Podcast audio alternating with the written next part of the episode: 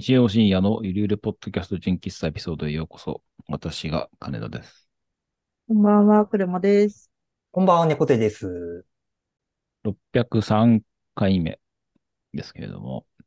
まあ、これが、えっ、と、滞りなく公開をされたとするなら、8月ももう終わりそうですね。はい。7日の予定です。ですけれども、どうですか？お二人なんか今年の夏は、夏らしいことできました？で、小出さんはね、マイク級のあれもあって、お忙しかったと思いますが。そうですね。夏らしいことはね、本当は花火大会とかね、見に行けたらよかったなと思うんですけど、なかなか夏だからこそみたいなのはなかったかな。うん。なんか、季節もんのなんか食べたと。そういうのもない。まあ、冷やし中華とかスイカとか、そうですね。なんかその辺は、食べ物系はね、うんあ、ありましたけど、うん。うん、うん、うん。クレマさんはどうですか？すごい難しい質問なんですけど、これが公開されるのが8月27日で、うんその時に何もトラブルがなければ私は宮古島に行って帰ってきて、おー。してる予定なんですけど、うんおけ、本当に行けてんのかはわかんわかんないので、うんはい。楽しかったんじゃないかなって未来の自分に思いを馳せておきます。はい。なるほど。イベントごとがね。まあ、コロナも明けて、そういう夏っぽい催し、それこそあの、7月の末に、あの、隅田川の花火大会がうん。ありまして、まあ、元地元民なので、僕は、あの本所吾妻橋のところにある、あの、アサヒビールの、うんうん。あの、うんこビルの隣に住んでたので、そこの隣だったんだ。すごい。そう、あそこの隣が、あそこはあの、今、あの UR の昔公団で、あそこのビルの、えっと30階建てで、そこの24階に住んでたんですね。へえ。そこは実家で。で、ベランダが思いっきり、あの、第二会場の方を向いてるんですよ。なので、その7月の末になると、その花火がへえ。打ち上がる。で、24階からなので、もう目線がほぼ、こう、水平というか、見上げる感じじゃないんですよ。うんうんうんうんなんならちょっと見下ろすぐらいの感覚。でいう映画ありましたよね。打ち上げ花火。あ、下から見るか。そうそう。うん。なるほど。だったんですね。うんた、だ、えーで、だで、まあ、第一会場は、あの、テレ東の中継で、テレビつけて、第二会場は生で見るみたいな。目の前で見るみたいな。っていうのが、まあ割と僕の中の夏の風物詩ではあったものの、まあちょっとこれ地元民の愚痴なんですけど、どうしてもやっぱり人がわーって来るんで、何百、何万人と来るので、やっぱその終わった後の、そのゴミがひどくて、ああ、なるほど。そう、だからもう地元民からすると、ちょっともう、あの、街がゴミだらけになるからちょっと嫌だなっていう方が、むしろ後半はもう強くなってた。うーんまあ、思い出はありますけれども。まあ、それかつ、まあ、強制的に逆に言うと7月末になると花火が打ち上がるので、うるせえな、みたいな感じで、まあ、飽きたよ、みたいなのはちょっとあったりはしてたんですけどね。で、まあ、そんなのもありで、まあ、夏のイベントも、まあ、まあ花火はね、そのコロナのあれもあって、今回再開、隅田川はまあ再開みたいな感じではあったんですが、まあ、もう一個、あのー夏の風物詩的なイベントがありまして、まあ、我々プロレスファンからするとですね、やっぱり夏といえば、あの、新日本プロレスのですね、えー真夏の最強戦士決定戦、えー G1 クライマックスおがもう夏といえばこれ、みたいな。うん。というのがあるんですけど、で、まあ、これが公開されたのは8月27で、で、収録をしているのが8月の13なんですが、えー昨日、8月12日にですね、えーその G1 クライマックスの、えー両国大会、えー準決勝ですね。試合がありまして、えーちょっと私は見に行ってきました。ええ両国に。両国に。でですね、まあ、両国でプロレスを見るっていうのが、えっと、2回目だったんですけど、初めて行ったのはね、もう高校の時ですね。で、その時は新日じゃなくて、えっと、当時あった、えっと、UWF インターの、えー団体名マジわかんない。はい。えっ、と、高田信彦が主催した、うんしていた、えー UWF インターですね。あもまあ、まあ、UWF のまあ話は、まあちょっと、また別の機会にしますけど、まあちょっと別で、えっと、UWF インターっていうのがあって、でそこが主催してたんですね。で、当時高校の友達でプロレス好きの子がいて、で、一緒に行こうって言われて、あ、いいよ行く。で、当時、まあさっき言ったみたいに、本ジャーズ魂だったんで、じ地元が。で、近いので、自転車で行くわ、つって。で、両国で待ち合わせて、えー、ユインターのその試合を見に行って以来、両国国技館に入るのはもう2回目？うんとかなんですけど、お二人両国国技館は行かれたことあります？まだないんですよね。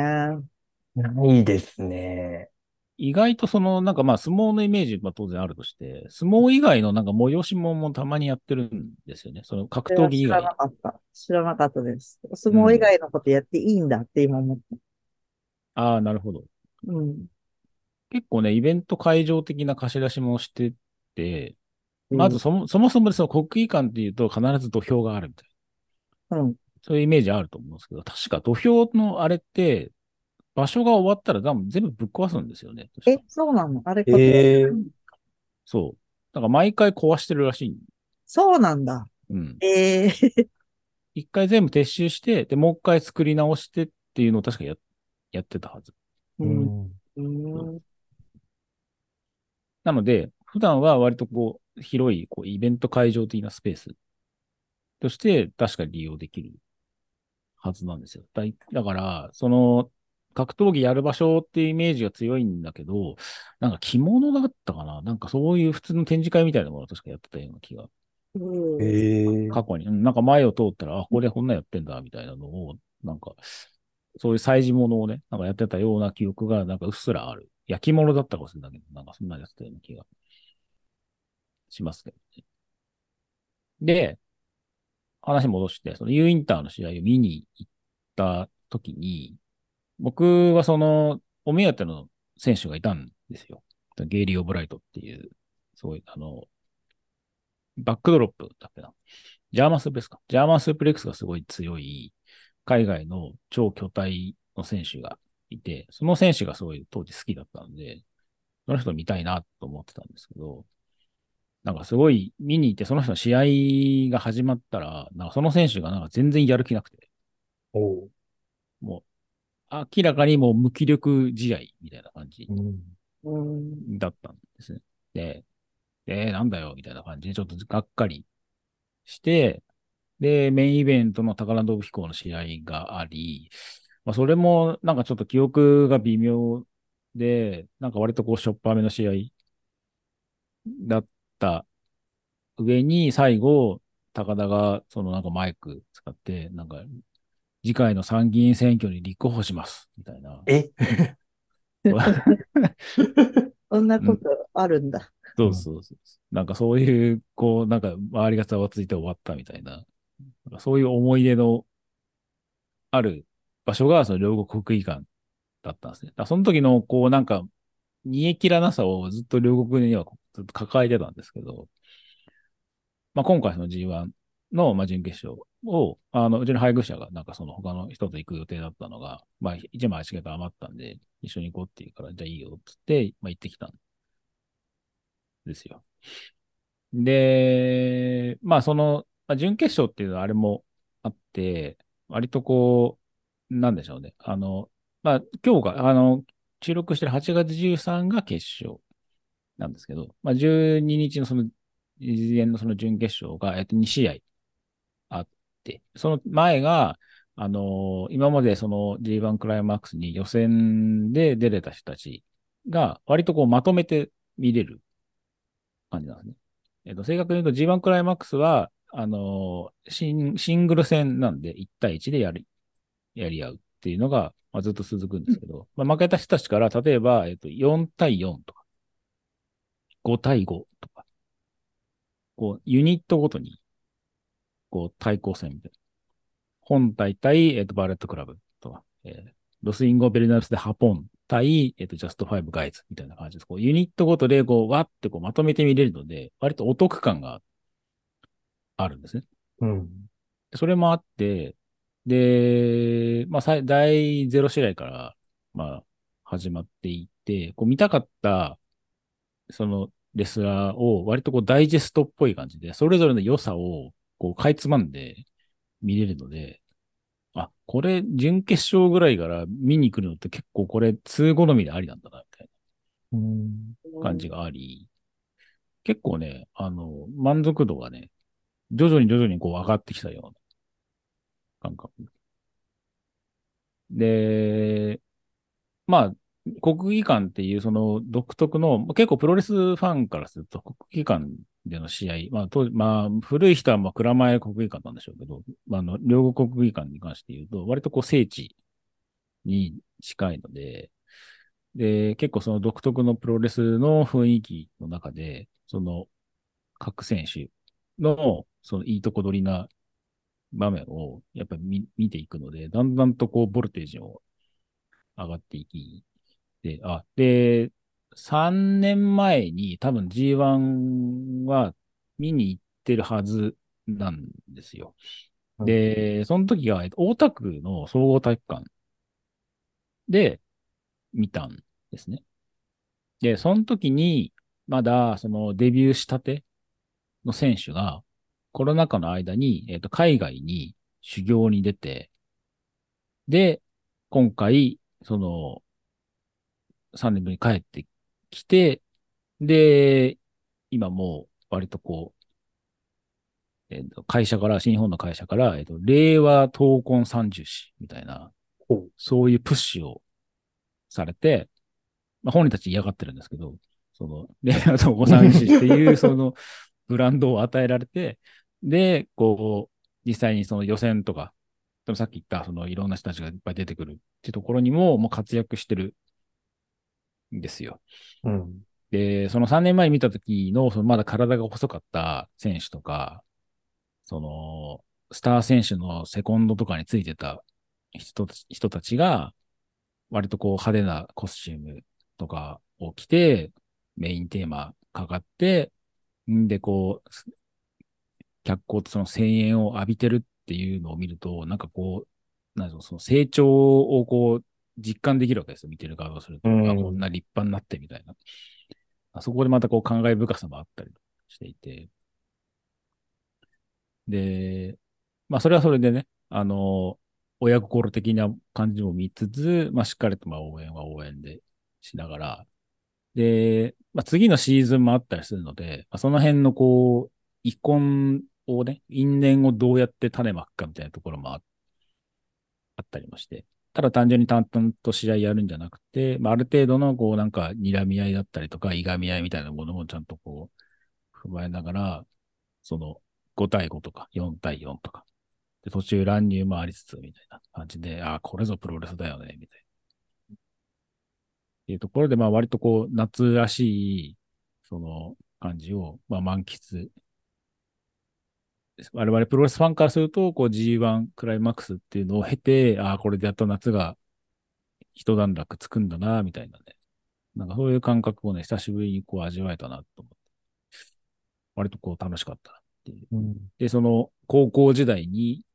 その、ずっともやもやとこう、くすぶっていたものも、今回の G1 で割とこう、すごい満足度が高かったので、やっとこう解消できたな。ああ、よかった。ようやく上書きされた感じ。そうそうそうう。ん。両両国のいい記憶がやっとこうできたなっていう、あの感じはありましたね。あの、それぐらいね、その今回見た準決勝の試合のメインイベント、えっ、と、内藤哲也対、えっ、と、ビル・オスプレイ戦がかなり良かったんですよ。うんあの、本当にもう、あのまあ、内藤哲也って選手は、すごい、あのめちゃめちゃ敵の攻撃をもう全部受けるんですね。受けて受けて受けまくって最後、こう自分の得意技でこう逆転をする。逆転の内藤っていう、そういう、うん。そうゾンビ内藤みたいな感じでこう言われてる、うんないくらやっても倒れないんだけど、最後絶対あの逆転するみたいな。で、対するウィル・オスプレイ選手もすごい空中技とか蹴り技とかすごいキレのある動きもしつつ、また逆にこう相手のう攻撃もちゃんとこう受けるタイプの選手なので、その辺でこうすごくこう、お互いの技のいいところも出し尽くしつつ、本当に出すっていうか出し尽くすみたいな感じ。で、こう受け切って受け切って、で、最後、あの、決着がついたみたいな感じだったので、割とこう、そういう意味でね、もう本当に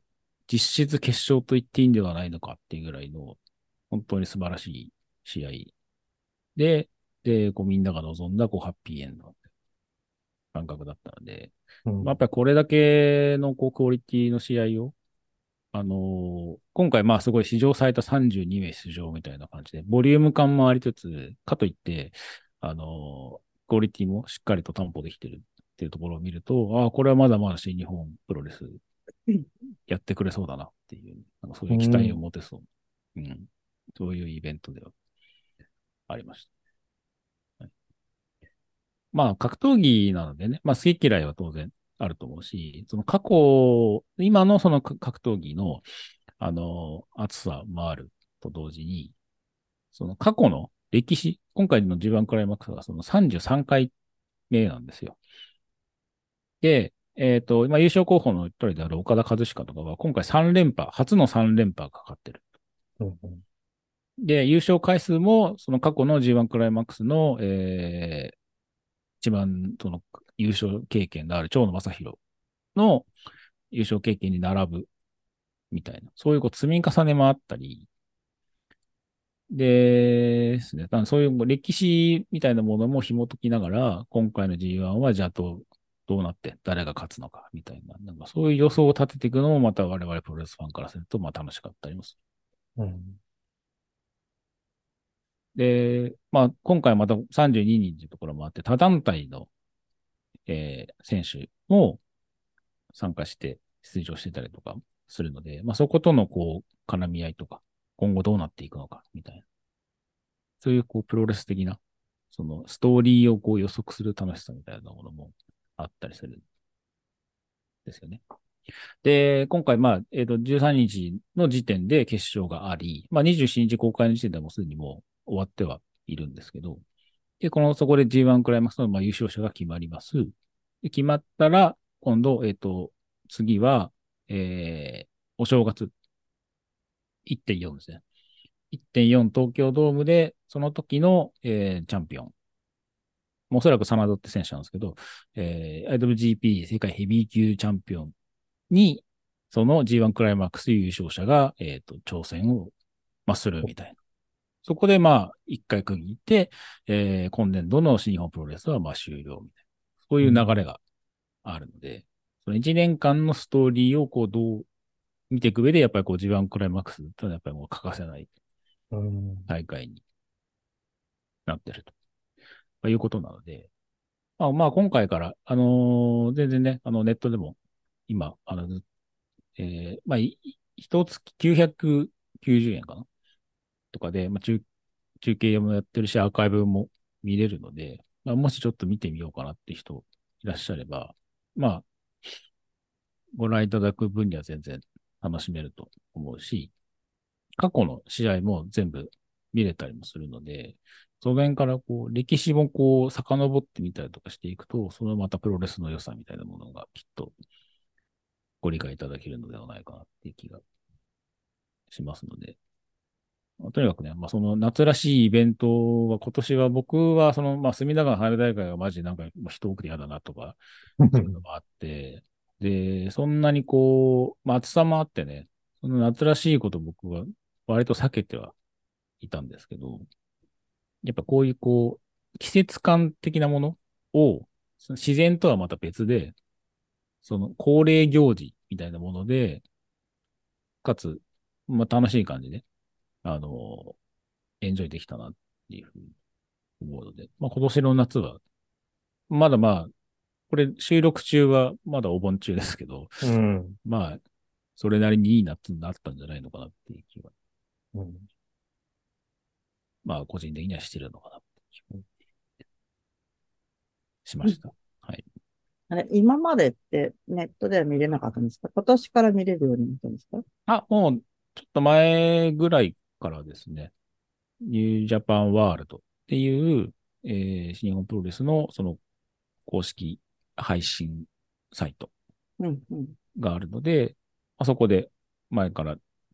見ることはできますね。うんうんで、うん、そうですね。まあ、海外工業もやっていて、その時は実況が全部あの英語でうん。されてたりとかもするし、で、その一番は、その過去のその昭和のプロレスも全部見れるんですよ。ええあ、そうなんだ。そうそうそう。なので、例えば、まあ、YouTube とかでそのプロレスの話してるチャンネルとかあると思うんですよ。その時に、この時のこの試合は、マジ、あの、因縁がすごくてとかっていう話をした時に、それをじゃあ、ジャパンワールドのアーカイブで見てみようみたいな。なるほど。参照できるんですね。そうそうそうそう。この時の小川対橋本の小川のこの動きは何だったんだみたいなとか、そういうこう、あるんですよ。そこに対してこう、考察するのがまた、プロレスファンは好きなので、うん実際どうだったのかみたいなのをこう、検証したりとかするのもまた楽しかったり。あります。まあ、なのでね。まあ、格闘技自体のその、その時の一瞬の楽しさもあるし、まあ、今回僕が言ったみたいに、その、まさかあの人があの技を、みたいな、うん。そういうのもあったけど、まあ、また何回もこう、噛み砕いて、こう、噛み締めて楽しめるっていうところもまた良さだったりもするし、前後のストーリー的なものとか、そういうものも含めて、あの、エンターテインメントできるいいコンテンツだと思うので、また来年もね、きっとあると思いますので、まあ、タイミングがあったら、行きたいなっていうふうに思ってます。では、今日のとはそんな感じ。それでは皆さん、おやすみなさい。おやすみなさい。おやすみなさい。